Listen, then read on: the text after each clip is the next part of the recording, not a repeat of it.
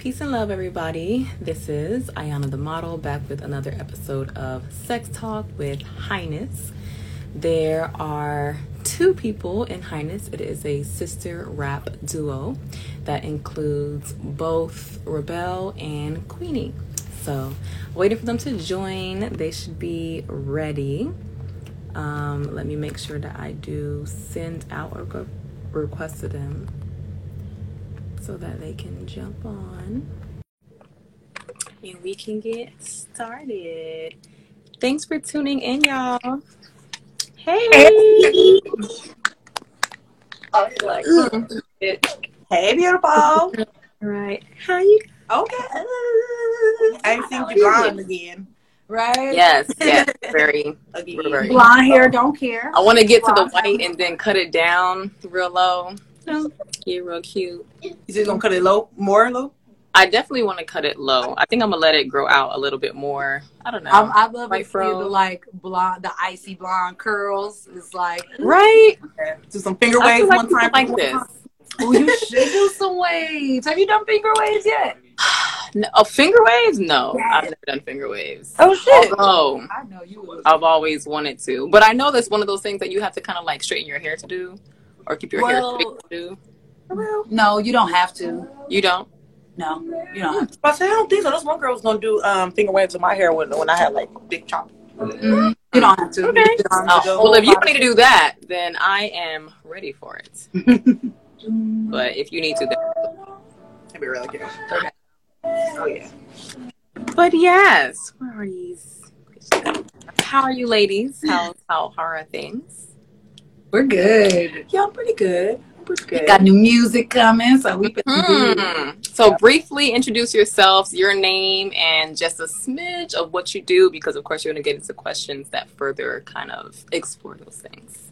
Right, right, right. So I'm Queen, I'm Rebel. and together we, we are are Highness.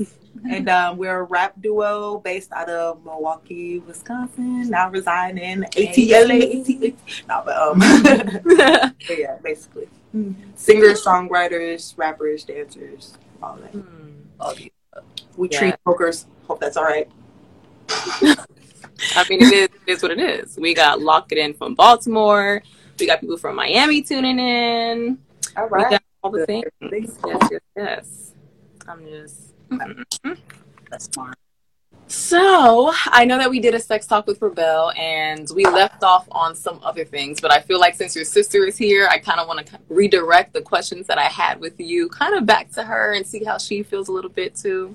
Um, so I want to start off with Qweeni and ask, what is your relationship to sex? My relationship to sex. That's an interesting question That's for me. first thing that comes to your mind. I would say I don't think it's very good.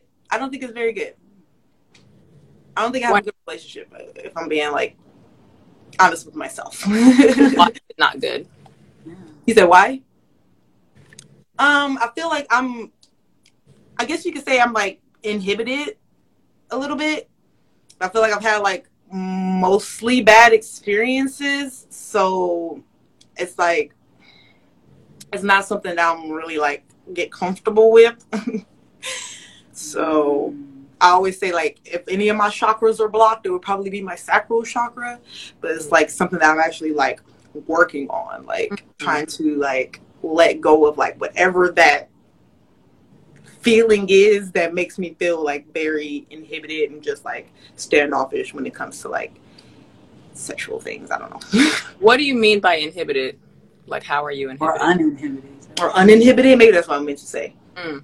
Um, yeah, just like you know, like um, standoffish. I guess the word, or just like mm, very like um, not closed-minded about it. Like I don't really know the terminology that I'm trying to find to explain it because it's not like I'm like a prude or anything. Like I don't judge people or like anything of that kind of sort. But you don't go like, down. Huh? You don't go down. You know, you know, I've, I've, I've done my share of that. but it's like because of those things, it's like I'm very standoffish when it comes to it. Like I'm not very open to it. Um, it's not something I do often. Does it cause you like any anxiety? yeah, like causes me anxieties. Like I, I, I would even beg to say like I have a little bit of fear when it when it comes to it. Like, Where do you think the fear comes from? From the fact that you've never had it be a good experience, or the fact that you are, yeah, is or the fact that you just don't really, yeah, you're not scared to have a good experience. You're just scared to have another bad one. Mm. pretty much, yeah. I think it's a lot of that. It's a lot of um like I've just been with the same person for so long too, where it's like that that you know what I mean like, like That's that true. Each that of was- relationships were long. yeah like i was kind of like into long situations. And so it was just like i was just i'm used to this one person. So like if i'm not with that person it's it's non-existent to me. Like i'm not having it. I'm not having it. It's not around me. I'm not like thinking about it. And then it's like if it does get presented to me i'm like you know what i mean? Like hold on now. Whoa. When do you think that whoa comes from? like, do you feel, is it like, whoa, I don't like you? Or like, whoa. it's like i don't even know a thousand different to- things I'm scared to like you. Yeah, it's all of that. It's a lot of it. I feel like is just um, a lot of it does come from the stigma around sex and women as well. It was like for a long time, it was like I don't, I'm not a hoe. I don't want you to think I'm a hoe. I don't want to be perceived as a hoe. You know what I'm saying? It was like I didn't want none of that. Even though it's like if you a hoe, that's cool. I'm not really judging you for it, but I ain't no hoe and don't ever come step to me like that. You know what I'm saying? And it was just like, um, I just felt like like I was afraid that it would lower my worth, or I was afraid that a man would would be like, "Ugh, she, I'm gonna treat her different because, or I'm gonna disrespect her, or like, you know what I'm saying? That it that it would like, I don't know. Like you even felt felt less worthy if you did. yeah, it was like anytime I was like, you know what, I'm gonna do it this time. It's like unless he was my boyfriend and we were in a relationship, it was like I shouldn't have done this. This was a bad experience, and now it's like everybody is like disrespecting me just because I did this one thing with this one person that was sexual. so you internalize the It's like value of guilt. yourself based on the fact that you had casual sex. Like you did not value casual sex. You saw yourself as being judged if you had casual sex. If you had casual sex, that would be something that would weigh on your value as a person, your self confidence, your esteem, and Yeah. you would only think that it actually made sense and was valuable, and you can actually have a reason for doing it if you were in a relationship. yeah, Right. Yeah. essentially, yeah, That's probably my fault. yeah. It's a lot. It's a lot of that. I feel like really? You think it's your fault? Why would you say that? No, I mean, not complete. I'm not gonna take all the blame. But you think that I like there there's been some type of um, at least influence from the way that you've handled your relationships to how your obviously your sister would see your relationship. yeah. Yeah. in the way that I think too. Like I, you know, when we were talking about like me just being a tomboy and uh, you know, Hanging around a lot of guys. Yeah, like I was always very like, uh, uh-uh, I'm not. I'm not, you know, I was kind of like mean a little bit to guys when it came to like them flirting with me and things like that. And I remember saying stuff to Samaya too when we was younger, Like, put my whole name out there on. but now the cat's yeah, out the not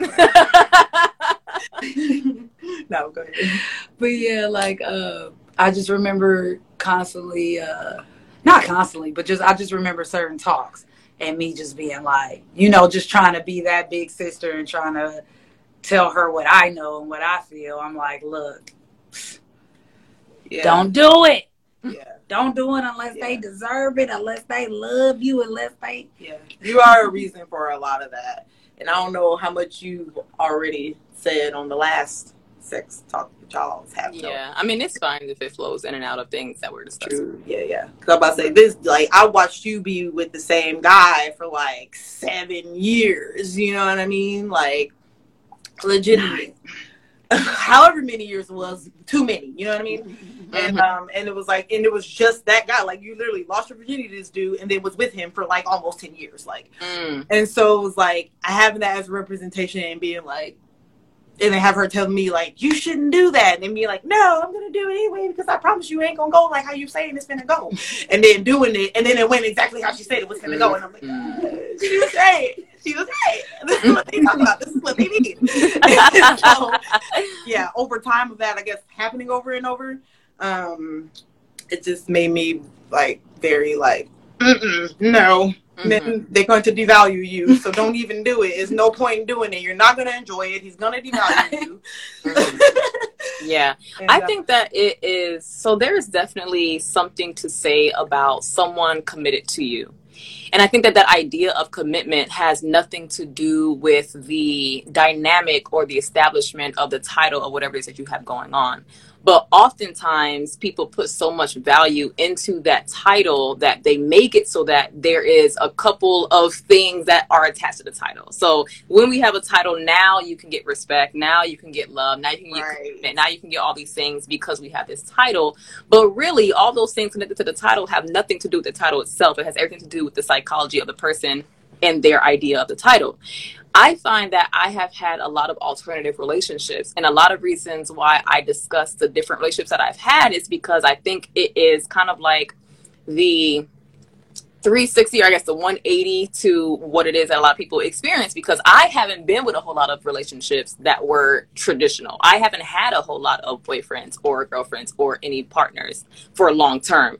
I've never really had a partner in any long term that like exceeded eight months really like for mm-hmm. the first time in my life until like last year. So every single connection that i've had with someone always was with someone who i met this one time. I traveled to this one country. I had this one night stand i had a lover in a different mm-hmm. city. I would see this person when i traveled to that city. It always looked very different from like oh this is my boyfriend. This is what me and my boyfriend do. And this is how me and my boyfriend act. So i think that really there's a level of discernment that just comes with how much you work on yourself, you know, and how long you are alone in order to work on yourself. Because if you are always in relationships, that's hard too. Mm-hmm. It's not hard because you can explore a lot in relationships, but let's say you're in a relationship with someone who doesn't explore that much, then you're kind of stuck in a relationship that you're not really growing in, and you can't really work on yourself because your your your your mind is working with someone else. Um, so I would say that I think finding more about who Qweeni is sexually and who Qweeni is um, sensually and what Qweeni likes and all the things that makes her happy and aroused and flourish is what's going to allow you to attract people who are going to feed into that regardless of the commitment it can be a little bit of work to kind of like, you know, deconstruct in the mind, like, oh, I don't have to have a boyfriend to do this. You know, maybe that's not the case. Like maybe you are always going to need to have a boyfriend in order to do that. But I think the idea of someone committing is a lot easier to understand and to discern if you worked on yourself enough to be like, oh, this person will just do what my big sister just said because obviously I saw all these flags and they've always showed me themselves in this way. And yeah, they said they didn't like me, but that's the only thing they said, and nothing else is, you know, there with them. They have no commitment, they have no respect. Like, I think it goes much more than like, it goes much farther than like, this person is not my boyfriend. That's why they did these things. It's like, no, no, no, this person is this way, boyfriend or not. That's why they do these things. It's right. it's really important to to tell um, how this person is, whether they're my boyfriend or not. And that can allow me to explore more people without feeling negative about my experiences because we're going to have great experiences and i don't have to have this whole you know cloud on me thinking that okay if i'm promiscuous or i'm a hoe or I'm, I'm doing all these things that i dislike because you just had an amazing experience with an amazing person that respects you and it has nothing to do with him being your boyfriend right right you know i feel like that's like a realization that I've like been coming to, especially as of late, mm. because I had to like really think about this because like I used to like always feel like I'm not even going to come or orgasm or anything in the realm if it's not my man. Like mm. I, if I'm not in completely in love and engulfed in this relationship, like because I've never experienced it otherwise. Like I tried it, like you gave me a good couple times to try to just fuck somebody on the strength of like we're in this moment and like it's feeling right and I'm just gonna go for it. And it was like mm, this is the second time I've done this, and it was trash the other time too. So there must be a trend going on here, you know. And I just start to formulate that in my mind. But I realized recently that like no, it's just the person and the people that I'll be attracting, like, and it's not so much of like even how I feel about the person, besides it being like the actual person themselves. Mm-hmm. that makes any sense, but like, yeah, I've, I've, been I've been deconstructing that in my mind, and I and I'm also like I'm completely think completely different now about relationships and love and sex and all of that shit than I did back, you know. But it was like I was with the same person, you know, for like six years. Like I'm 28 now, so it's like I was just turned 22. You know what I mean? Like I had to learn. I've learned so much. Just about men too. Like they really just want to destroy us and just tear us down as much as they can. and they use them, sex to do that. and it's, so it's like now I feel like it's more of a rebellion where it's like, you know what? I'm gonna if I want to like I, I, have better discernment now, and I'm not gonna let any outside opinions determine what I feel like doing when I feel like doing it because I'm grown as hell and you're childish. Mm-hmm. Mm, period. Yeah. We love the progression. It's like I feel like with us, that's how we're feeling right on the surface, logically, mm-hmm. but it's still affecting us. You think so? Yeah, like deeply, it's still affecting us. That's why we're like still well see i feel like my issue now actually is just that i'm not attracted to anybody ever mm. so it's like i'm i'm involved it is very rare so. for you to be attracted to someone i just don't like i don't like niggas I'm a lot mm. so i feel that i do want to be like it's not it's not it's not all um wait you're 21 no you just turned 22 you said 28. I'm 28. Oh, 28. Okay, cool. There's someone just like, 28, I thought she was 21. Okay, someone thought you were 21. For the past R&D. But yeah, I'm sorry, go ahead. 28. Um, no, someone thought you were 21. Um, kiss the crown. Um, someone was just like, don't spread that lie about you saying like all men want to hurt you. I agree that like not all men. Um, there's there's no generalization for everything, but there are definitely way too many experiences of because the men that don't hurt me in disrespect that you know. What'd you say? Oh, I'm sorry. I was saying because the men that don't hurt me end up being my friends. oh, period. Right, because it's like, yeah, that's true. It's not. It's definitely not an overgeneralization. Generalizing, yeah. I don't. I don't mean to overly generalize. But, but yeah, one thing you know, we're from yeah. the Midwest, and so we just got a loose. Yeah, but I'm sorry. You were about to say something. I kind of cut you off. What were you about to? Um, I don't. I wanted to ask Rebel you've you've had experiences in and out of relationships and you don't necessarily have a or do you do you you've had experiences in our relationships that you've enjoyed correct mm-hmm. so mm-hmm. how would you say that you've kind of judged or navigated um, something that your sister seemed to be struggling with like finding or engaging with someone that is not your partner but really enjoying the experience and having that be something that you put in your you know life journey that kind of helps you navigate further relationships or you know um, continue to have sex with other people who you're not necessarily dating but um, well you could be dating but not necessarily in a committed relationship with well it's like i've been doing that just recently as far as with my ex sis like as far as just bending the block back on them, which I had never really done. Every time I like you were an ex, it was like, okay, we're done. We could be cool, and we'll be cool forever. But like, yeah, I'll, I'll, never mess with you like that again. I'll never give that part of myself to you again. But then, um, yeah, my last two exes, like, I, I, that's why I feel like I'm turning that corner I'm like coming to a, a, different place. Like I feel like there was a place where I was where Samaya was, where she's like, like I said, on the surface.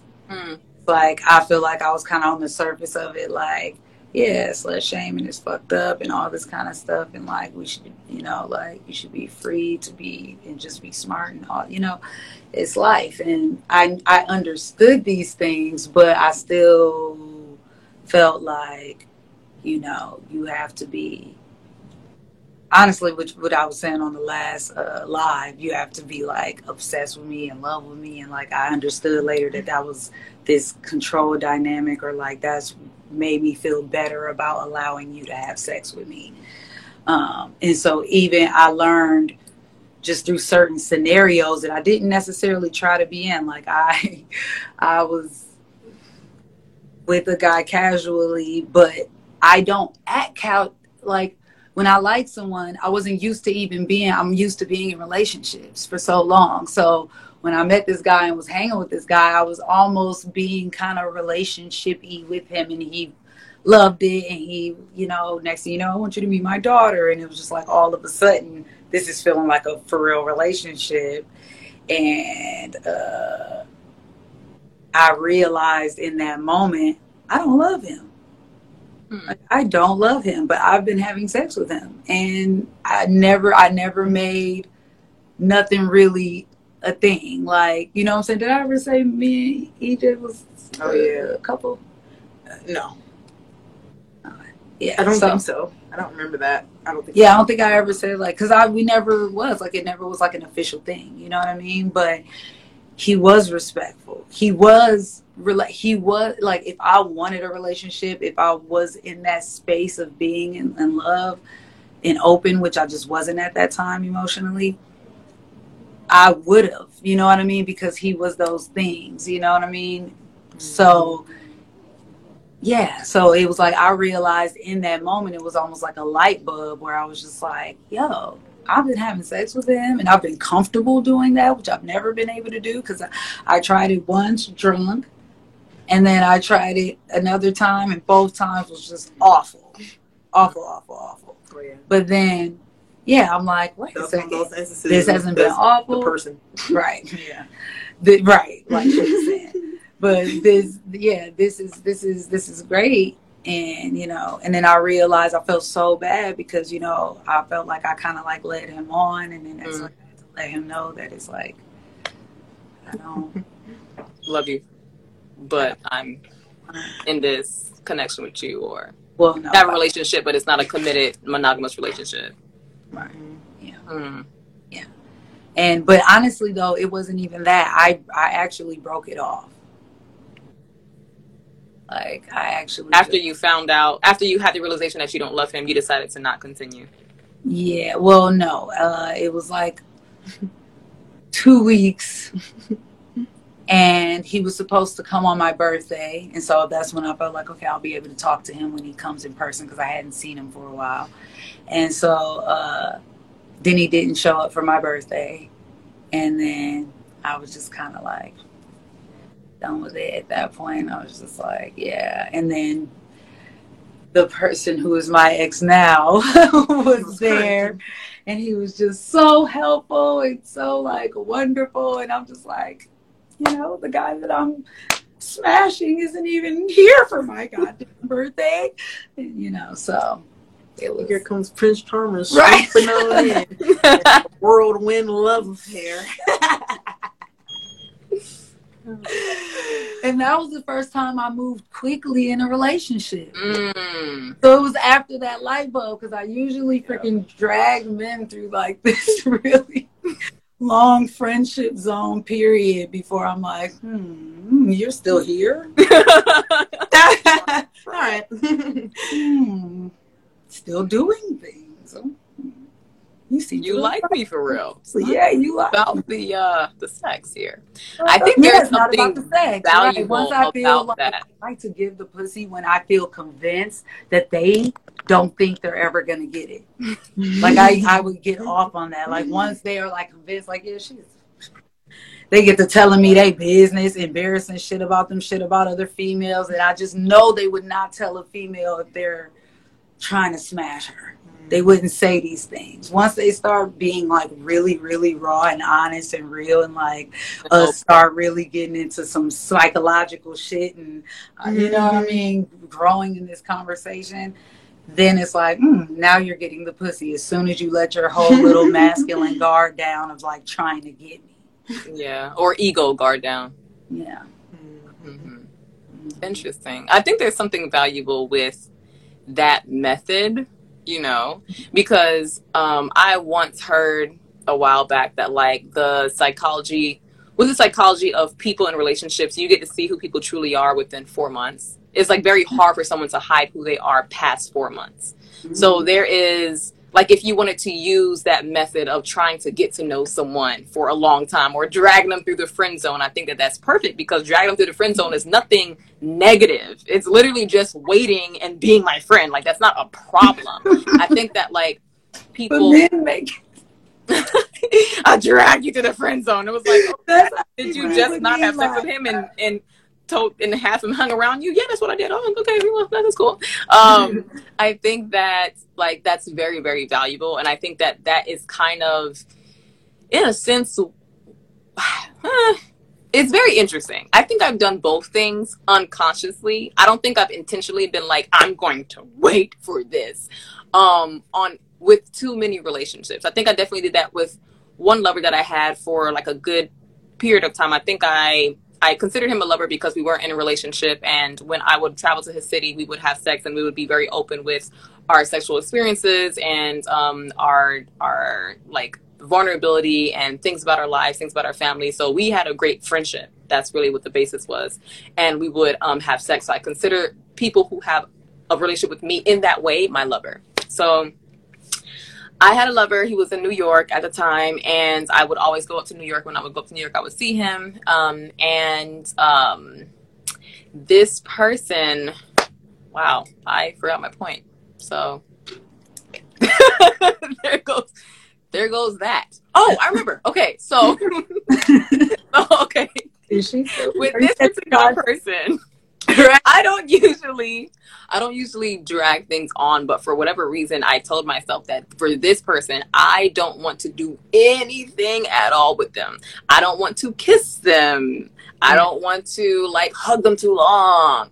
I, you know, could hold hands with them, but that's like the extent of what I will do. And it took me four weeks to have our first kiss.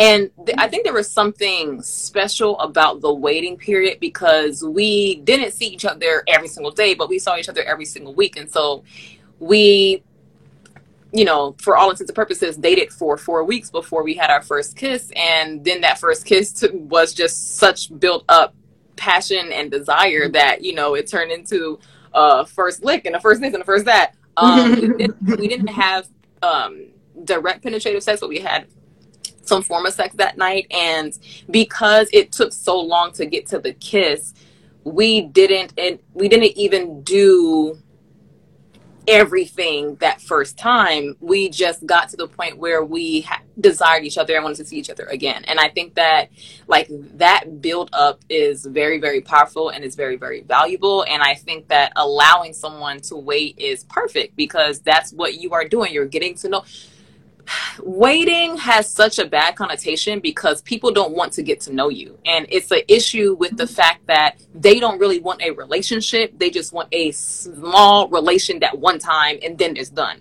And that's fine for people who want to do that. I'm not that. So anytime I engage with someone, that's not what this is. Like I can't do that. I'm not gonna do that with you. Um, so just move on. If you see Iyanna, you think to yourself, hmm, she looks kind of sexy. Just move on. Just move on. It's not. It's never. It's never going to happen for you. I am. I'm so. I use this word a lot with my friend. Me and my friend always laugh about this word, like militant. Like I'm so militant when it comes to stuff like that. That like I'm never going to give anyone the time of day. Um, just because I just I I can't physically or mentally or spiritually bring myself there. Um, so I think that allowing a waiting period so that you are getting to know someone, so that you are establishing a relationship with someone, so that there is a basis for what you have with someone is what everyone sh- really should be doing, unless you really are not wanting to put any close connection in those ways with people because you can easily have trans you know you can easily have like a more transactional approach. You can easily have um, a more like this is just a relation for me and this is what i'm doing approach. But for me no matter who this person is to me whether you are committing yourself to me as a official partner whether you are a lover of mine that lives a thousand miles away whether you are the person who is going to marry me like it's going to be the same process with each and every one of those people for me personally. Yeah, that's that's facts. I've actually it's something else I've realized about myself too because I've never like met somebody and like fucked them that same night. Like I've never had a one night stand or like mm. the, or not even like yeah. within the first week. Like I am definitely like you try to kiss me on, and this is our first date, I'm gonna be like, whoa, what are you doing? What are you doing? even if I really, really like you. Yeah, even if I really like you, I'm really attracted to you. Like, and it, it is one of those things that I realize this about myself. I don't have to be in love to enjoy the sex. What it is is I have to be physically attracted and mentally attracted. Like, you got to hit me on both of those levels. Like, I'm shallow, but I also have depth. It's it's it, it don't make no sense. I was like, oh, okay, that's my problem because like either he's really attractive and I'm like, ooh, and then he starts talking to me and I'll be like, hmm, interesting thing you got going on there. Or it's like, oh my God, you're so cool. I fuck with you super tough. But like, I'm not really that sexually attracted to you, but like, I, you're really cool. And I really want to hang out with you. Like, you know what I mean? And so it's like, um, yeah, getting both of those things, that's when I'm like, oh yeah. And then I end up falling in love and then becomes a relationship. And even if that's not what I wanted originally. Mm. so that's what I'm like, that's another thing that I'd be like, mm. I, get, I started getting a little anxiety boiling up in there. Interesting. Yeah. Hmm.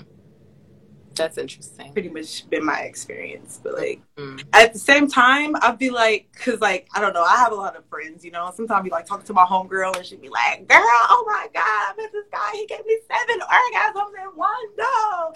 I'd just be like, "Wow, like I, I, I, I, can't fathom what that is like." but like, you know what I'm saying? I wouldn't hurt to like, you know I mean, it would hurt to try. Mm-hmm. I'm not completely opposed. like, I want a couple of them too. You know what I mean? Mm-hmm. I think that um, we ain't gotta it, get money, but right. I think it's interesting to. So, I didn't have a one night stand for a lo- for what I thought was a long time as well. Like people used to talk about them, and I used to be like, can't relate. So I for a while I just didn't really know what that could look like. I was just like, okay, so how like how does that work? Like how do you get to the point where a one night stand is working for you? Because I am a person who is of depth. I'm a mm-hmm. person who I need connections. I need a physical connection. I need uh, emotional connection. Um, even if it's not like I need your soul bare to me in vulnerability. Like I need you to be emotionally connected to me in the moment that we are connected. Like I don't need you to be attached weirdly. Like I need you to, you know, to be and and what I consider normal. People consider it not normal because it's not a typical thing that people do, but for me in my relationships it's normal for me. So I I need a lot of things. I also don't necessarily need that mental connection if like someone is honoring me and censoring my pleasure and I'm attracted to them in that moment. Like that can happen for me where now a one night stand is the case. Um, but I also found that that was more prominent for me when I started to travel. Now, it was never a thing that happened in the US. And when I went to college, I didn't really do it. And then I wasn't having sex in college anyway um, until my later years. I think my senior year in college was when I finally started having sex because it was after I turned 21 years old when I went to like Costa Rica for the first time when I was studying abroad, and then I had gone to, you know, after I graduated college, I went all the way to Asia and lived there for a year. Like I was starting to have these experiences where these people who I didn't speak all the language with or didn't really have like that uh, deep of a connection because we had so long of a connection. It was this person that I met this time who was so committed to centering my pleasure and expressing themselves in a sexual or sensual way that was very, very passionate, just gave me a different idea of how I wanted to engage in this one night stand and I never saw them again. Like, but it was such a great, it was still, it's for so many of those experiences, I can think of at least two or three. They're still some of the best experiences of sex I've ever had in my life, but they haven't happened more than once. It has only happened one time. So I think that also when it comes to exploration, there is a value to leaving where you at. Like there's so it's it's it's so important to explore other people and also, I was talking about this with somebody. One of my friends was saying that they think that they should. Oh, it was you, Rebel. you you said that you think that someone should date outside their race at least once because it teaches them so much about their body. And I was thinking about that because when I was in the U.S before when I was growing when I was growing up in Miami, I had never dated anyone who wasn't a person of color, black or Latin or Caribbean of some sort. And then I uh, dated not like committed officially, but I had my first experience with a white man when I went to Massachusetts naturally. And when I went to Massachusetts, um, you know, I was talking to this Jewish guy there who now I, I'm still friends with him to this day, but we have like over 10 years of friendship. And he was someone who centered my pleasure, who was like really focused on like having exploration for me. I had my first yoni massage with him. I showered with a man for the first time and it was with him. I had my first threesome with him. Like all these things was first with him. And I was just open to the fact that I wanted to explore and not to say that I didn't explore with any other people that I dated of any other races, ethnicities, because I have. But it was something special about me being as open to explore different things that has allowed me to know more things about my body and the dynamics of relationships that I want based on the fact that I wasn't bogged down with having one view of who I wanted to share my body with. So I think that that's also very important. Yeah, yeah. I I have never been with anything besides black man. The closest was a half black, half Mexican. and um, yeah, I don't know. I I get real weird about that. I get real weird about that, and it's really because it's like I get nervous because I'd be like, I'm a black woman through and through. And it's like, you know, sometimes it just be like, I don't want just don't say anything weird to me or like just don't make me feel weird. You know what I mean? Like I, I get nervous that they're gonna like start judging me or like I can't just be myself. Like I start to mask without even noticing and like mm. you know what I'm saying? Where you start to like out of nowhere you just start talking with the white people voice and like and be like I don't wanna feel like that at all. Like I'm gonna be myself no matter what. You know what I'm saying? So it's like I rather just stay away from environments that make me feel like if I be myself, people are gonna judge me. You know what I mean? Yeah, to a certain degree, though, that's something you Overall, really have to how people think, work past. Huh? What, wait, what did you say? I'm sorry, I started rambling a little bit, but I was just saying that I, I know I care. I like I care too much about what people think, but it's like it be the person in the moment. You know what I mean? Like in that moment, I'm interacting with you. I have too much empathy. It's like I, am going to think about what you think about me. You know what I'm saying? Like I'm going to try not to be offensive. I'm going to try not to come off whatever, whatever. Like when I'm my niggas, I don't think about that shit. I don't think about it at all. You know what I mean? But like as soon as I get around another demographic of people, it's like, oh my gosh, now I have to like, what are they going to think of me? I don't want to be a nigger. Right? Like yeah, I think that we're gonna... that I feel like I wouldn't be comfortable enough to like let go. Like my comfortability matters a lot with the person I'm dealing with, and I'm just very comfortable with black men, and especially black men who date and prefer black women. Mm-hmm. Like and like I dated a guy who dated a lot of white girls, and it was like I was just like I just I, I can't do it. I can't do it. Like I don't know what it is, but it's it's something here that you you make me you, you offend me sometimes without trying to, and and I don't always want to have to call you out about it or like trying to educate you or whatever. I just need a nigga who knows black women, who loves black women, and we ain't gotta have this conversation. Like, yes, I I think that um there is definitely nothing wrong with that. I think that having like well you already said that you know that you probably think a little bit too much of how people probably think of you because i think that the more that you um, I think there was a comment here that was perfect. Like maybe you haven't met one of the substance of your authenticity. Like the more you put into how authentic you're going to be, the less you care about how people receive that authenticity. Because then now you have a commitment to truth and you have a commitment to who you are intentionally and I feel like those commitments make it very hard for you to change up when someone else comes into the room or the space or the city or y- your relationship that might not look similar to other people. You're not going to want to conform for them. You're going to want to be yourself. And that is what like working on you does. Working on you makes it very, very, very, very hard for you to conform. Like working on you makes it like, okay, I'm like you just said, I'm a black person through and through. It was like if you if you were so confident in that, that would transcend past whatever ethnicity or race or person or age or profession that comes your way. Like, no matter who it is, you're going to be that queenie black woman through and through. Like, nothing is going to allow you to switch.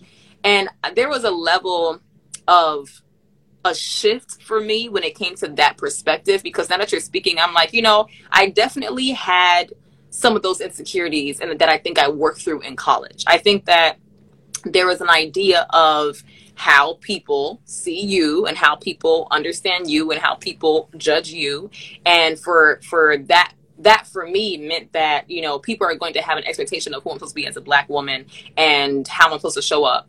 Then I started to think, hmm, I am intelligent. I am well rounded. I am well spoken. I am understanding. I am compassionate. I am a damn good time. I'm a great person. Like if someone decides to think of me negatively when I'm just being myself, then mm-hmm. obviously that person is not for me. I don't have to change and conform and do all these things for that person. I think that this goes back to what I always say about people pleasing. Like a lot of times, people pleasing is only insecurities. Like it has nothing to do with anybody else but yourself. Because the moment you decide to not please anybody, the moment you decide to be free, and that's mm-hmm. it. Like there nothing happens, the world doesn't crumble down, you don't like lose a bunch of people in your life. Like all you do is just stop feeling so bad all the time. Like, you know, that that works, you know. Mm-hmm. and I think that when you have the idea in your mind that like okay, I'm a, I don't want people to think that I'm not a good person. I don't want people to think that I'm not, you know, cool. I don't want people to think that, you know, I'm not smart. It was like, well, are you smart? Oh yeah, yeah, I am. Are, are you cool? Yeah, yeah, I'm kind of cool. Like, are, are you, are you a good person? Yeah, you know, I try to be a good person. Okay, then you don't have to worry about how people are receiving you because you are those things. You you don't have to worry about what you are. You understand what I'm saying? Like there's nothing that people are going to do that is going to take you out of who you are. So if you just are who you are, then you don't have to worry about anything else. And you will definitely not make everybody happy. You will definitely not have everybody like you. You will definitely not have everybody receive you or respect you because that's not the world. The world is not going to all love and all receive and all respect, but the right people will. And you're never going to have to change for those people. Like you're always going to only have to be yourself. So I think that there's like a level of confidence with self that is going to literally bypass all that. Because then you you can have your own boundaries too. If you say no i'm willing to talk to different people that are different from the from the black men i'm used to but if you say something crazy it's going to be a no. Period. Period. Because if somebody says something crazy to me it's going to be a no for me too. Like it doesn't matter who you are. It doesn't matter if you're a black man or not. Like if you say something crazy to me it's going to be a no. So it whatever your boundaries are it doesn't have to like be dictated on what you're used to or what you like. You can have boundaries across the board and people are going to have to adhere to those things because those are just the things that you are going to flow with, you know? And I think that's outside of the scope of like your comfort, you know? Yeah, because, you know, it's really coming a lot from a place of trauma too. Like, mm-hmm. dumped into a place where it was like I came from a predominantly black environment, and then I got dumped into a place that was like predominantly Hispanic or like specific, even more specifically Mexican. Like, yeah, but there was mostly like yeah. even the Mexican, even the white people there was minorities, but like, oh, but they Miami they, too. They, like, they, yeah, they, you know, it's just mostly it's mostly Latin, and most of them Latins are racist, so I call them white. Right, exactly. Yeah. That's what I was saying. They they, they think they they think they're white anyway. So yeah. but it was like so you know like being in that environment and just always being like treated like there's a problem with my skin, there's a problem with my hair, there's a problem that I'm a black woman. You know what I'm saying? It was like at one point I did definitely internalize a lot of those things. Mm. It was like through that experience as well, it, it is why I'm so stand so firm in my blackness now mm. because at that time it was like I, I, thought it was a problem with my hair and I thought it was a problem with my skin. You know what I'm saying? Mm. I had my sister and my mom, and it was like if there's a problem with my skin, then there's a problem with their skin, and ain't nothing wrong with their skin and you got them fucked up. you know what I'm saying? And through that, I would say is when I started to be like, oh, well, fuck all that shit that they talk about because they're wrong. I'm the fucking mm-hmm. beautiful. My hair is like fucking amazing, and like I'm a great person. And you not even gonna take the time to get to know me, then that's you. You missed out. Like, mm-hmm. so like I definitely feel that, and I definitely do feel that way to an extent as well. But it's like mm-hmm. I just dealt with so much racism from people that weren't even white that it'd be like my mind wasn't even open up to that. And I also feel like I never really really had a lot of guys from other races try me either. So it's like, you know, it's not something I'm completely opposed to. Yes, I. It's a fine on TikTok and stuff, I'll be like, "Oh, okay, where you You know, I watch too much anime. I don't know, but like, but you know, if somebody was to just try me and they were just handsome as hell, like I probably would. I, I feel you. I feel you because I had very few people outside of my own race really pique an interest in me either. You know, I was just like, do y'all these these motherfuckers out here like me? Because I just never thought that they did until I started traveling, and I was like, okay, y'all do like me, but you know, not in America. but but you know, all over the world though they do. So that's why I always promote traveling too for people who are just learning more about themselves. Period. Like you need to feel who you are outside of America because who you are is going to develop when you see who you are outside of this space. Yeah. Yeah. True.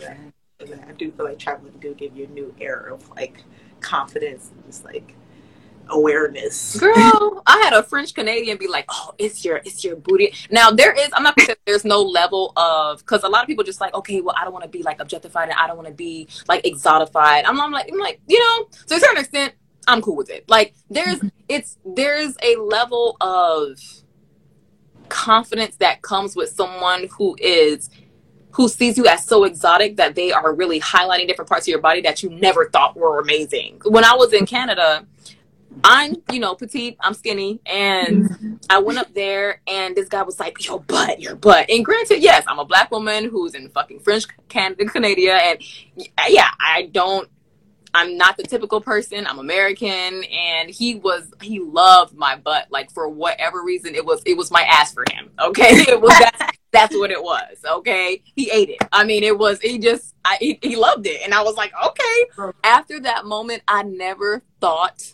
anything about my ass other than this shit's amazing my ass is amazing. There was someone who wanted to eat my ass because he saw me walking the street in Canada. Bitch, my ass is amazing. Like there, there's a level of confidence that you get from just different people seeing your body in different ways because there's so much insecurity that's embedded in the way that we see ourselves where we are just because of so much history and so much education, miseducation, so much, you know, like insecurities that people are traveling down and putting on you, so much things that your family say about you and your body, so much things that people around you say about you and your body. Like, you're not going to really think wonderful things about your body if you're only seeing it through the lens of people who don't like you for real, you know? So there's a level of like, oh, you know, he's exotifying me. Okay, oh, in a way, it's like the antithesis to someone who is racist as hell. Like maybe someone should exotify me so I see how amazing I am because I've been getting it from the mm-hmm. opposite end so long. Right. right. I feel like that was kind of yeah. my dynamic in a weird way in San Antonio because for me it was like, yeah, the black guys definitely were not checking for black women a lot in San Antonio. So that was kind of a downer. But then um, but the Hispanics, the whites, they were more um, just like into me. You know what I mean? Which I had never experienced. I was had a lot of like body shame as far as being slim and stuff like that, coming from my hometown and um, yeah, like being in San Antonio, it was like, oh my God, you're so fit. Like, and they're like, your ass is fat. I'm like, what? No, it's not. hey, oh, slick. At that time, though, she, you was on the Depo. She was on the Depo shot at that time, though. You, you did have gained like a little bit of weight. like, oh, she did. but I wasn't but it still wasn't that much though. Right. I was like only like five, like in size four. But when you were back in Milwaukee, a lot of people that you know look like you, the you grew up in a black neighborhood, like all those people, you had a lot of body shame from that experience. So yeah. going to a place that had more Latin and more white, who just said something great about your body, you started to think differently about your body. Yeah, yeah, right, right. Just seeing that different perspective, I'm like, oh, okay, like like and i mean not not even like you know just working at the places i work bartending stuff like that like people giving me all this money just because they're so enamored by my beauty? Like, is it that fucking serious? Am I that gorgeous? Like, even women too, like buying me shots. Like, women are like, oh my God, you're so beautiful. Like, you know, and it was like, I mean, in certain ways, it was like a lot of racism and a lot of backhanded shit with it as well. Yeah it's like knowing that it comes from a good place because they think I'm so beautiful, but yet they're so racist that they can't believe I'm black because mm-hmm. they feel like I'm so beautiful. So yeah. what are you? And that was kind of why I grew my locks, just so it could just be like, nigga. Make no mistake, I am uh, black and black up in here. And we gotta start working at a um at the uh, Mexican Hooters. It's called Ojos Locos. Ojos Locos. If you're in Texas, you heard about Ojos Locos. But like, oh yeah. Yeah, and um, yeah, and we had started working there together and stuff. And at first we was like wearing our wigs and stuff, but then like Vash was like, "Fuck that!" She had just started her locks. She had her little baby locks, and she was like nervous a little bit at first. And then she was like, "Fuck that! I'm gonna wear the fucking itchy ass wig. I'm just gonna wear my hair like." I whatever." asked them first though. Yeah, because they like it was like it was crazy. They used to Yeah, it was one. It was an extremely like sexist um, type of work environment. It was like it was kind of like a Hooters, but like a Hispanic version um, called Ojo Locos. And it was so funny because they were racist as hell. I had all this experience and they didn't hire me, and I'm just like, what? Like I never get hired. I never not get hired. Once I have an interview, I have the job, like because I am qualified and I am everything you want.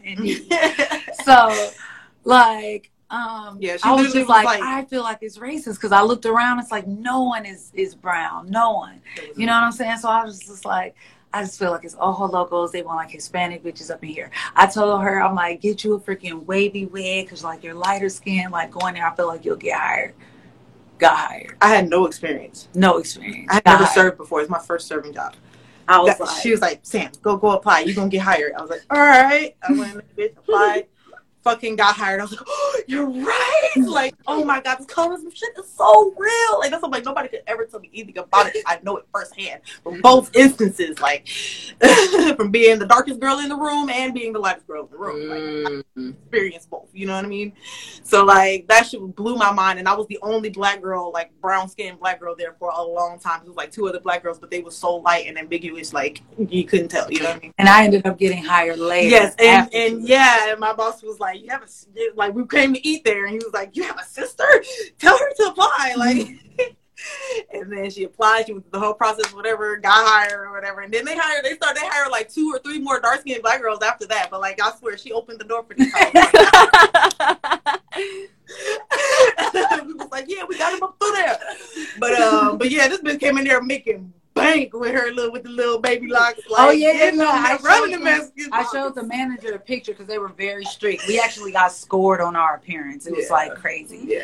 Um, yeah, like it was a crazy sexist kind of job, but like we really got scored on our appearance. But anyways, um, I showed one of the managers a picture of me just with my locks, and they were really small at the time, like just these little, little. They look like curls. They was really used to piss me off. like they're not curls, but he was like, "Oh yeah, no, no, that looks good. That looks good." And I promise you, I made way more money because it was just like the girl with the locks. The girl, with the, it was like I just looked so different. Yeah. So yeah, Yeah. Oh, yeah. be you. Yeah, and one thing I noticed too is that men sometimes will just say that they like something just because it's popular to say, just because mm-hmm. men have created a culture around this particular thing being popular. And this is where I used to like come at my ex a lot because he's a rapper and I used to be like, You're a colorist and I used to come at him for being colorist all the time. He'd be like, I'm not colorist, I love dark skinned women, da, da, da, da. And I used to be like, How come you don't never rap about dark skinned women? How come you don't never rap about dark skinned women? I don't know. It just because it's just cool to say. Men just say they like big booty BBL baddies just because it's just cool to say, and they like the fucking what is that called dictation or whatever. but anyways, you know they just say that they like these things, but they like everything really. Because I remember dudes in high school saying, "Ugh, I don't like black girls" and shitting on black girls, and then later on in life they was in my DM on Facebook. You know what I mean? I'm like, "Oh, I thought you ain't like black girls." Yeah, bye. Because that was Like, cool to say because it was just cool time. to say like Mhm. Yeah. I just to say that E- I don't know if it's going to give me a countdown because sometimes it does. We are definitely like two minutes away from it being an hour, maybe like five minutes away at max. Um, I am just going to see if we could take questions and then maybe we could just do a round two. Um, people were putting all types of shit in the uh, comments, which I appreciate, but I I definitely wish I could see the comments um, right, because we were talking. So if you have any new questions that you want to ask or old questions that no one paid attention to, please send them now. You can write them um, into the captions or write them into the question box on the down right hand side of your screen. Um, and then this will be played back on my page if you are wanting to know what we said. This is going to be a playback. I'm going to be posted on here on Instagram, and I'm also going to take the audio and put it on my podcast, which you can find on Spotify, Apple Podcasts, and all different platforms. And I'll also be putting this on YouTube by the weekend. Um, so if you have any questions, definitely write them in the caption so that we can read them and answer them. Um, I think I had glanced like back and forth a little bit and tried to like put in there when I saw a question. I was just like, let me just say this out loud to answer this question, even though I didn't directly address it. Um, so if y'all have any more questions, y'all can y'all can do so. But we can definitely uh, do a round two. But I was really interested. Um, not really interested, but really happy that this kind of got into a lot of the dynamics of like how you see yourself sexually based on how people are perceiving you based on like things like racism and colorism and you know relationships and dynamics with different people and different places and you know just reiterating like the things that we um said earlier. But um but yeah, I think that is very interesting for you guys to have been in Milwaukee with one experience, be on the West Coast with another experience, and now being in Atlanta with a whole different experience. You know, what is the difference? Would you say between Atlanta and Milwaukee, seeing as though they're both predominantly black cities for you two? Um, I feel like because Atlanta is more of a melting pot, it's more of a diversity, I could say, of like black men. Where I feel like Milwaukee is kind of like all, all, the niggas are pretty much the same, you know what I mean? Like same kind of mentality, they kind of move the same way, and then there's like some here or there, every now and again. It's like, oh, okay, whatever. But like Atlanta is just so many people from so many different places that you really get like all these different flavors, like and styles, and styles, people. and just whatever. It's like, yeah, it is. That is. That is. Mm. I think too. Um, uh, Atlanta's very like the people that come here are, and the people like the people that live here are very proud, and the people that come here kind of have like some type of something about themselves for the fact that they came out here and tried to start a life out here and trying to go after something out here. So um, I just feel like it's a the mentality just different. Anyways. Yeah, like it's just a certain type of uh, networking energy that isn't like the like dating pressure is is not that tight here i feel like because you can easily just get someone's instagram and you know what i'm saying just connect and, and for whatever reason or go to you know like it, it could be completely casual like almost like that dragging people through a friend zone thing like in atlanta it just naturally can just work that way as far as like you just being completely cool with different people and then you know, if the God's will and Cupid, Cupid shoots the arrow, you know, whatever, it means something, you know. But it, I think that is a big difference because it's like in Milwaukee, it's very like kind of almost traditional, like, hmm. whereas Atlanta tends to make their own rules in a sense, which I'm so for yeah, mm-hmm. like mm-hmm. we, kind of more doing what you see fit and what's comfortable with you and what you're about. It's like just more respectful, more mature in a sense to me. Where I feel like Milwaukee is very traditional, and honestly, a lot of tri- traditional ideals to me are immature. like mm-hmm. it comes to like a lot of this stuff comes off immature to me because where did, where did a lot of the immature stuff that you hear where did it come from? Their parents, mm-hmm. like so yeah, um, what you're saying. Mm-hmm. Like yeah. men here more progressive. yeah, men are more progressive, more open, like more uh, not as judgmental. Yeah. Um, it is yeah. Yeah. So slightly different energy. Mm-hmm, definitely a slightly different energy. And you definitely got the misogynists and the players and mm-hmm. all that stuff because you got all these flavors here though. So that that's I guess that's going back to what you were saying. Yeah. Hmm. Yeah. Interesting. Yeah, I um, I think that that is is cool. Um, just because mm-hmm. I've never been to Milwaukee, you know, I don't know the dynamics. I don't know this, the city at all. I don't know the people. Um, all I know is the stories that Rebel tells me. So that's the only only thing that I have connected. And Milwaukee, ill mill, kill mill, still mill, trill mill. Say what? Just start naming off the nicknames. Right. Is that what people call it? Yeah. yeah. Kill Mill. Kill Mill? Yeah. Wow. Yeah. Yeah, it's pretty bad. Kill Milwaukee. Yeah. It's just a little hood city. They was rated as the worst At the, the bottom number of one Wisconsin. first. Uh, they was the top rated, I think, city for like black on black violence or some shit like that. Like before it was Chicago, but like one of them years, like 2018 or some shit, Milwaukee was number one. Mm. Like it got it's it's really gotten worse over the years, but yeah, it's bad. It's real bad. Mm. hmm And that just kind of the negativity of that just kind of floats in every aspect of life, including sexuality, including relationships, including like who you're going to be meeting, pretty much. Exactly. It's just bound to, and it's a very small city, so it's like Mhm. So yeah, it's like that's that's why I'll be always saying like I feel like Milwaukee's worse than Chicago, and I know people from Chicago probably get out of my head for saying that, but Mm. it's just like if you just imagine Milwaukee so close, a lot of Chicago people move there because the benefits there is Mhm. cracking. Everybody know that Milwaukee Right. benefits cracking. You get a Milwaukee baby, for some reason feel like they gotta compete with Chicago, like and then right, like they up like they're in the shadow craziness and violence. Like and and you know it's just a cold city with poor black people. Honestly it's going to breed a certain type of behavior no matter where you are. So i'm like Yeah. people be trying to like rep their city. I'm the hardest. That's just not even cool. Because like, Like at the end of the day we're cold. That's why i'm like something about being in the south and just being in the sun.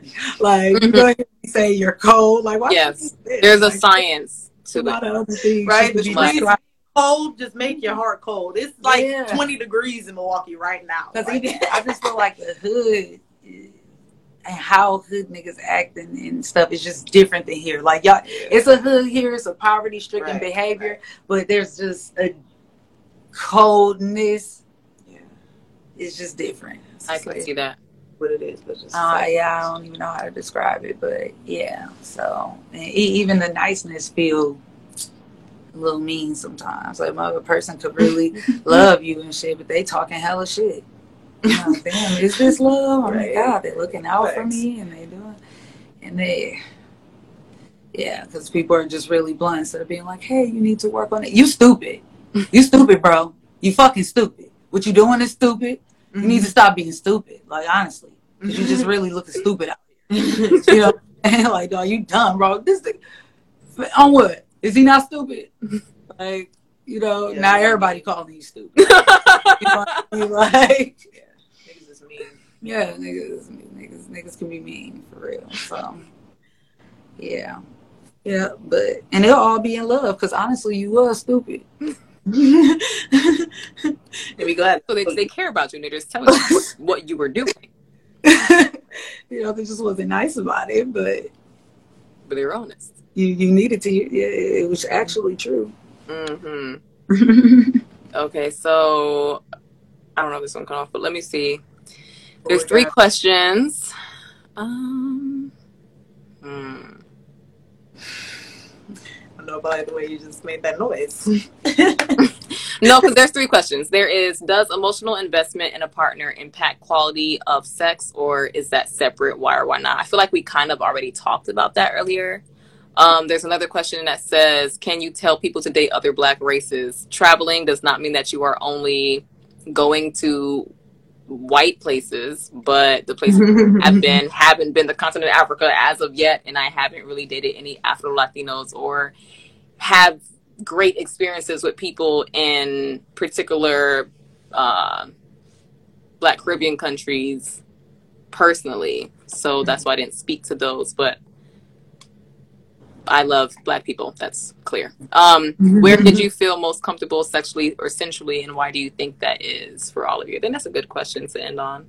Where did you feel the most comfortable sexually or sensually, and why do you think that is? Where did I feel the most comfortable? Um. Hmm. I do. I, I guess. I guess I'll have to say it would. It would be my ex, my most recent relationship. Like I, we were just together for so long. You know what I mean? Like after just you just with somebody that much, like we were together all the time. So it's like you know, he just he knew my body quite well. I was very comfortable with him. We also like knew each other for a little while before we like made a relationship official and like waited to have sex until our relationship was official. And, like I was completely comfortable and I already had feelings for him and all those things was already established by the time we decided to have sex. And so it was like and I'm just I'm a naturally monogamous person, and I realize that about myself. Like I'm not really the kind of person that likes to just have five niggas at, at a time. Like I can't. I don't even like to keep up texting with one person. Like let alone two to three. So um, right. yeah, and I feel like if I find somebody who is that same type of person, which I feel like is so rare in men these days, mm-hmm. for a man be like, you know what, I actually just like to talk to deal with one chick at a time. Like, if I was to find that and it was like a genuine thing, he's just like, yeah, you know, and if we decide to take it further or we don't decide to take it further, like, you know I'm saying? I'll keep the open communication with you because I'm not dealing with other women and I can be honest with you about these things because we're not in a relationship. Like, I feel like that would make me feel very much comfortable. Like, oh, okay, at least I don't have to worry about STDs or just pop a baby on me or some weird ass crazy shit. And um, yeah. Yeah. What about you? Um where have you felt the most comfortable sensual or sexually um and why? Man, um if I just keep it like real 100% raw I would say it was that, you know, a few months of me being a dancer and meeting mm-hmm. Kayla. Um, because, you know, right before then I was such a tomboy and I never really saw myself as um sexy. And um to uh to be in the environment that was very um for it to be a strip club, it it was kind of empowering in a sense because like when I went to Milwaukee and like I heard about the strip clubs there and how they have a schedule, like a real job and everything, and I'm like, what? Like they treating y'all like just some regular, regular employees? You're shaking that ass. you know what I'm saying? Like what? Um, so um, you know, they really, it, it was kind of like, you know, they had shows and, you know, I was like Michael Jackson one time, moonwalk to the back, like they had, and then like the club was like owned by a cop. I used to make taco dip, like, and everybody knew that like, you know, oh, she's a, you know, they kind of saw me as a virgin. I wasn't a virgin, but the fact that I had only been, I was only with one person and still with that person during that time, uh, they kind of treated me like that, like, oh, like baby or something or whatever. But um, it was just so cool. And, and because it was owned by cops and because they had a good idea of me and like all of the, it was like this thing where no, no one felt like I belonged, you know, because I would be at the bar reading a book and I would be wearing like a long, sexy, tight sweater, but it would be a sweater because bitch is cold. I'm fucking anemic. so, I need to be comfortable. Mm-hmm. And you know, like it's, it's it's the type of place where they can't really tell you what to do. You're an independent contractor. You know, you're paying technically to be there. You're paying to be there. So and they want you there. Like they're hoping and praying you get there. That's how the DJ gonna make money because they tip them and all that type of stuff. So they need the girls, and that's why I feel like in Milwaukee, I almost wanted to do like a civil rights thing for the strippers. Like, can we get a union what is going on? They need you. There would be no niggas if there was no bitches in here. Why don't Are they the treating you like you're have more respect? like this is crazy. Mm-hmm and uh, you know but the women have the women have to understand that it's like y'all are going along with this mm-hmm. you have power you have the power. the power. don't fucking go mm-hmm. but yeah so but yeah. having those months and and it, it broke down a lot of the, those issues that we were talking about earlier of just sexual like how i viewed it you know i always felt like strip club was just full of hoes you know what i mean that's really how i mm-hmm. felt at one point. And so like just being there and seeing like, you know, a woman that's a mom and freaking getting her masters and stuff and like, yeah, there was hoes, straight up straight up uh promiscuous if I'm being politically correct. But there was a lot of women who were respectable, who were, you know what a I mean. A lot of diamonds in the player. Yeah, like, like you know what I'm saying. And and honestly, it was fun. Like I love dancing and and I felt so free and so beautiful. People throwing twenties. I would look down. Oh my God, a twenty. Oh, mm-hmm. you can't ever tell me I'm ugly ever again. At this point, you have to pay me more to tell me I'm ugly for me to believe you. Right. Here's a million dollars. You are despicable. You know, so I feel like that's when I felt free. That's when I gained confidence as a woman, and and I honestly felt like I learned how to gain respect from disrespectful men. Because if you can gain respect like naked and like mm-hmm. in a thong or whatever, which I was never naked one because mm-hmm. Texas is not about that, but. um, if you can gain respect, like all hoop with little I used to have these little shorts and a little thing and like pasties. If you know, and if you can do that in that type of environment place environment, then you can you can do that anywhere, and it, and it really helped me just being a bartender and everything else that I continue doing in the, in the rest of my life. Honestly, dealing with men because men are themselves in the strip club. So mm-hmm. it taught me so much about like men and and it really took away me feeling like and me realizing that women are beautiful, different shapes, sizes, whatever. Like, and and men act like they like this and that, like was popular, but he over here making it rain on her, and she's nothing like what was supposedly, you know, everyone's supposed to like. Right. right. So, um, yeah, it, it just really opened my mind just to a lot of different things in that type of aspect. And I never experienced even being sexy or flirting. I always was kind of this tomboy, and the guy that I was with at the time, we were like friends that ended up together. We never dated, we never was romantic. So, yeah. Yeah.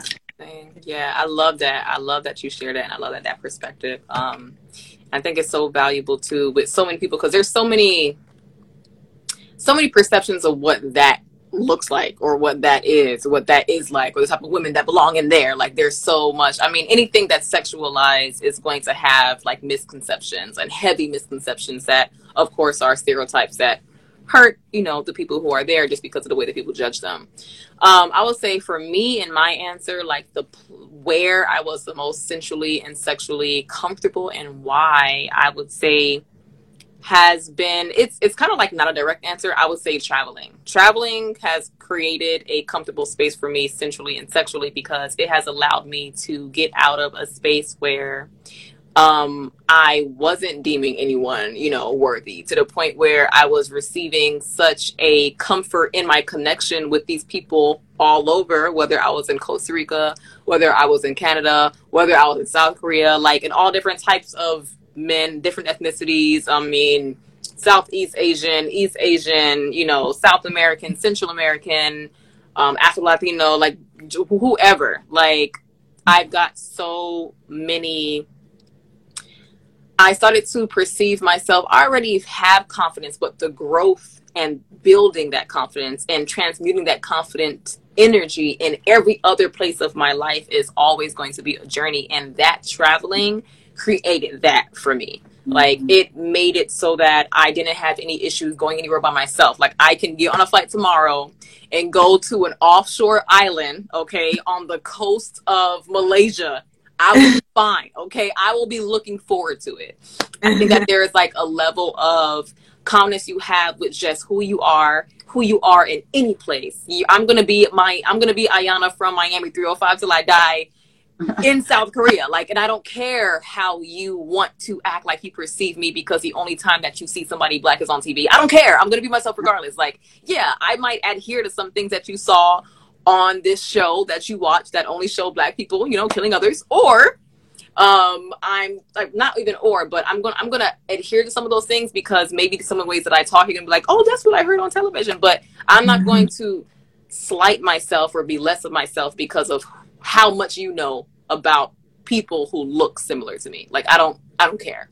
Um and. I think that that has just translated sexually. Like I don't care about how much I'm showing my sexual self if I'm in a space where I am comfortable and accepted and my pleasure is being focused on and centered. Like I'm going to show all of myself and I'm I'm going to be be all of myself and Um, I really, really found my sexual self really, truly when I, I mean, this is probably why Costa Rica is still one of my favorite countries because I just developed myself in so many ways when I was there. Like, I moved there when I was 20. I turned 21 when I was there. I was going to school there. I was studying there. I was learning Spanish out there. I was living with a host family out there. So I had like a mom, a dad, a little sister who were all Costa Rican. I was living in their house for four months. Like I was traveling alone when I was out there. I had people traveling because the area I was in, even though it was up in the mountains and it was so small, people were coming there. They literally, I think, had like over a hundred thousand like expats, people who just came from all different other countries within like half a year. Like out of six months, there'll be a hundred thousand people who come here. Like it was such a high um traveled spot where I was, even though it was a very, very small town in the mountains. So having so much interaction with so many different people from so many different places, I feel like just allowed me to become flourish and, and open. And one of my favorite experiences and the best experience I've ever had that I still have, I um I had never I had never had penetrative sex yet because I was under I turned 21 there, but I didn't really start having penetrative sex until I started to actively, you know, come back to the US and stuff like that. Um I think I well, I think I like started there. But there's this one guy who did not have penetrative sex with me with this penis. but I had the best, most aroused climactic experience I still have had in my life with him just using his mouth and his hands. Like and it's just one random tatted guy from Argentina who happened to be in the mountains for a week and then left. Like just ra- random, just super random, but experiences that I will never forget that have allowed me to learn so much about what I like from sensuality and what I like from sexuality and what things that I can you know, what gives me arousal, like what gives me climax, what's going to really give me the best orgasm ever. Like I know all these things because of all these like experiences and really traveling is what got me there. So that's my answer for me. Very interesting. She said, get a passport. Right. Oh, and that's that's on period. gotten some um one night head. and done that, you know, a couple times. Mm-hmm. But yes, I see a lot of friends in the chat. So thank you all for joining. We're about Mhm. to head out. Um, thank you, ladies. We can definitely do a part two because why not? Uh, we can schedule something for next month. I think that'll be really awesome. Um, I really love the talk. I think next time we can probably talk more about sensuality and see how, you know, we have explored in those senses, whether we have had a lot of explorations of those senses and um and how that differs from the sex that we have had in our lives. I think that'll be really interesting to talk about. So that could be our round two. And uh, let people know what's coming up for you guys, where they can find you, and any other information you want to let people know before we end. Okay, well, for one, we're gonna be in Athens, Georgia. It's a free show. It's a um, Halloween uh, fashion show uh, thrown by BYV, and it's gonna be lit. We're doing a 25 minute set, so um, we're definitely gonna be putting this show on, Yes, and yes. it's gonna be lit. Yes. It's hour away if you're in Atlanta, but I mean, pull up, Right, yep, yep. And Yeah. we got the rotation video that's about to be dropping very, very soon. Follow us at We Are Highness. You don't see it on your on your screen. Uh, so we're gonna be gonna be um, announcing the date for that officially very, very soon as well. And then we got you know some new music dropping and stuff like coming that. up. So, Yeah. So yeah, be looking looking looking for all of that. So yes, we are Highness on Instagram and YouTube is the Highness Movement. Uh, We're about to start dropping covers and um, consistently trying to drop covers every month or something like that. So Mm, nice. That's exciting. yes. Yay! So, thank you guys for joining another episode of Sex Talk. We are going to have it every Tuesday for the next couple of weeks. We're going to try to consistently have it every Tuesday. Um, Um, next Great. Tuesday, um, I'm going to have to check who next, but we have one coming up next Tuesday, same time, same place, 8 o'clock Eastern Standard Time. Um, I'll be posting flyers in my story, and I will also be posting one reminder, one reminder flyer on my page. So keep a lookout for that. And until next time, you very lovely people. Love you, ladies. Tuesday for show. Yeah. Talk to you soon. See ya. Peace.